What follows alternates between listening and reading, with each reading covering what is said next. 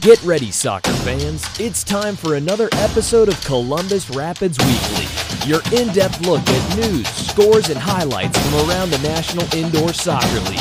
Here's the voice of the Columbus Rapids and your host, Richard Holdridge. Welcome to Columbus Rapids Weekly.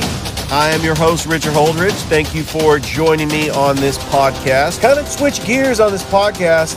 When we first started this podcast, it was me and Matt Austin, and we were interviewing coaches and players. And now, you know, as the season is getting ready to come to an end, the championship game is a month away. It's just me breaking down the games. And of course, this podcast is, you can hear it right before the broadcast. As we have a big series coming up at the Columbus Civic Center as the Rapids will take on the Fayetteville Fury. It's buy one, get one free night. If you purchase a ticket, you will get a free ticket into the games. It's always a great deal. These Thursday night games, I would love to see more fans out at the Columbus Civic Center, but it's hard to come on out to the Civic Center on a Thursday night. And the Rapids are still young. They're still trying to get familiar with the community. And a lot of people in Columbus still do not know that there is an indoor professional soccer team in Columbus that fields a men and women's team. So as I watched the games over the weekend against Memphis, first of all, you know, the Columbus Rapids, both teams 4-9 on the season. They're both in third place in the National Indoor Soccer League. And with the adversity that they've had to face, they have actually done a great job. Both coaches has had the teams playing at a high level. And there is a huge gap between the home games and the road games. The home games, both teams look competitive. The men were able to get the victory over Rome last week, eight to five. They put up eight goals. It was incredible. However, the men's team lost to the Memphis Americans four to one. When you go on the road, you dress less players. And so the women losing to Fayetteville on the road a couple weeks ago on February 24th, 10 to 1. I mean, that was a very tough loss, uh, especially since they had to travel to Fayetteville for the very first time after playing three games in three days. Then they turn around and they take on one of the best teams in the NISL, the Rome Gladiators, and the leading goal scorer, Carly Banks. So they've been 0 3 so far against Rome. Rome was able to beat them 6 to 5. It was just a game where Rome came back after down 2 0 and Carly Banks tied it up at halftime. Columbus fought hard and it was a game all the way until the last last second. And that's what happens with with both teams. The women's team very competitive at home. They travel up to Memphis this Saturday. A different story. First of all, they only dressed it, they only dressed eight players. They did not have their leading goal scorer, Olivia Gerald. They did not have the goalkeeper, Bria Riancho. However, I was very impressed with Haley Ryan. She did very good as a backup goalkeeper, and they did lose eight to nothing, but she did have a lot of saves. They were just outshot by Memphis 25 to 1. They only had one shot on goal, and that is hard when you are dressing eight players. There were two girls I did not recognize when I was watching the broadcast, but you had Megan Byers, Brittany Conway. Those two have been warriors all season. They have played in every single game this season, they have been great. Emily Burke was in the game. You had uh, Dominique Dossatels, and you had two other players I didn't even recognize. And they lost eight to nothing. It could have been a lot worse. Memphis just had the possession game. They made sure that they just controlled the game to get Columbus to only have one shot on goal. Memphis was trying some things out. And you got to understand this Memphis Americans women's team is stacked. They have players like Ashlyn Jones, who wasn't in the game. She's the leading goal scorer for Memphis, but they have Kelsey Keon, who has eight goals. They have Lauren Odino Drawn, who is just an assist leader for the Memphis Americans. Tanya Creon, Kristen Sparks. They just have this star of players. And it is hard, especially when we don't have our two leading goal scorers, Casey Hall, Olivia Gerald. I know that they had Martina Necrasis in the game. They had Emily Burke. She's come on as as of late, but it is hard. Now the the Columbus Rapids women's team is 4-9, still in third place in the NISL and they're taking on the Fayetteville Fury who's 2 and 10. So they got to win this game to keep Fayetteville at bay and have that third seed because when you get into the playoffs, they want to get the third seed rather than to play the best team in the league. Uh, it'd be a very easier matchup if number three has to play number two. So as the season's winding down, both clubs playing hard. Just very impressed with the way the season is going. But I would like to see just these road games to be more competitive. And that is asking a lot to travel, to get up at five o'clock in the morning and to drive all the way to Memphis and to be ready game time.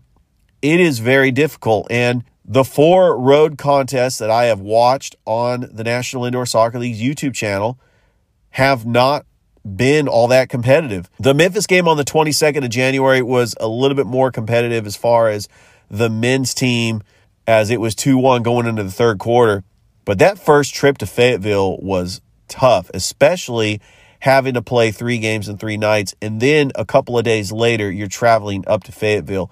There just has to be a game plan, and I want to find out why were there only eight players being dressed. I just don't get that because there are 20 players on the women's team. And so I understand that you have a player that's still in high school. So she was playing high school soccer on Sunday. I understand that you have team, you have players that have other jobs, but it's just it's tough. It's it's a hard ask to ask a team to go on the road to field just eight players and to compete. And th- that's why it was really hard to watch that game against Memphis because Memphis actually scored a goal quicker than any other team. Within 30 seconds of the game, they scored a goal. And Columbus only had one shot on goal. So I'm hoping that Columbus can actually get a better result when they take on Fayetteville on Thursday. And uh, let's hold Bay and try to get that third seed now that every team is in the playoffs. But I tell you what, when they have all their firepower, when they have Olivia Gerald and Casey Hall, there's no stopping this team. They are just incredible when they have all their offensive weapons. And so that's what I'm looking forward to seeing. And I want to find out if there's actually a game plan to try to to hold on. And I, I would like to know who were the two new players that they just signed because they were wearing like Olivia Gerald's jersey. There was somebody that was wearing number 21, and then there was somebody wearing number one. So that was very interesting.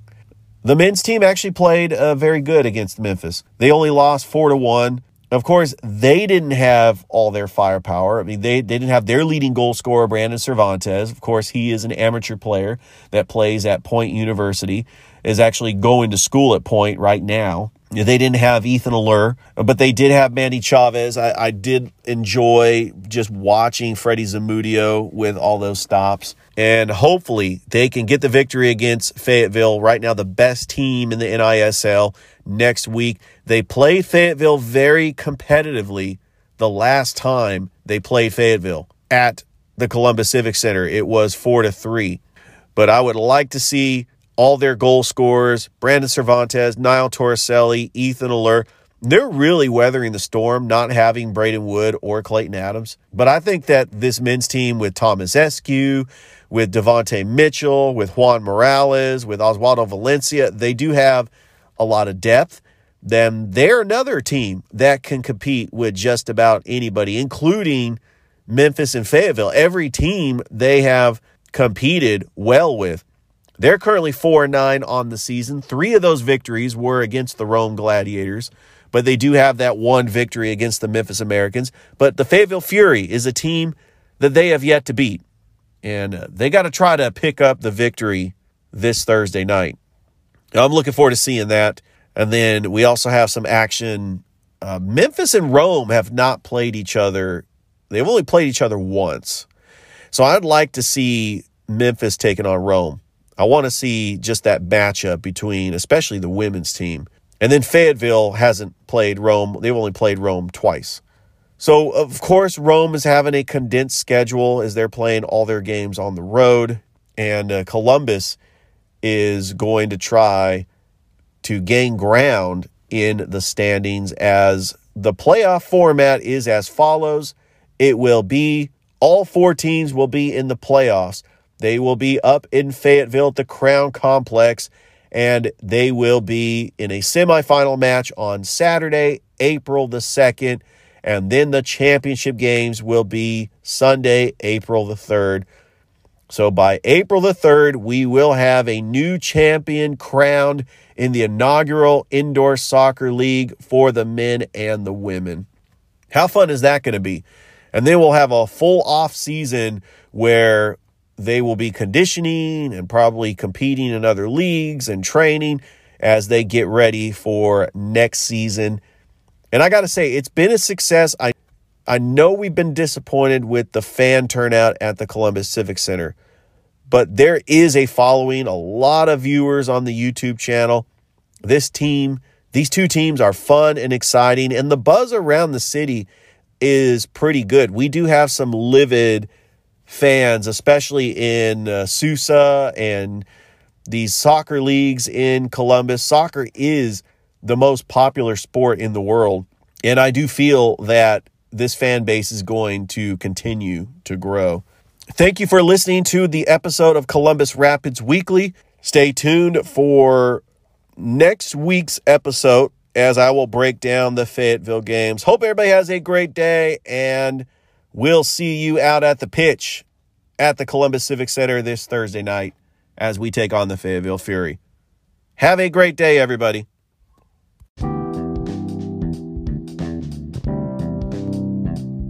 Thanks for listening to Columbus Rapids Weekly.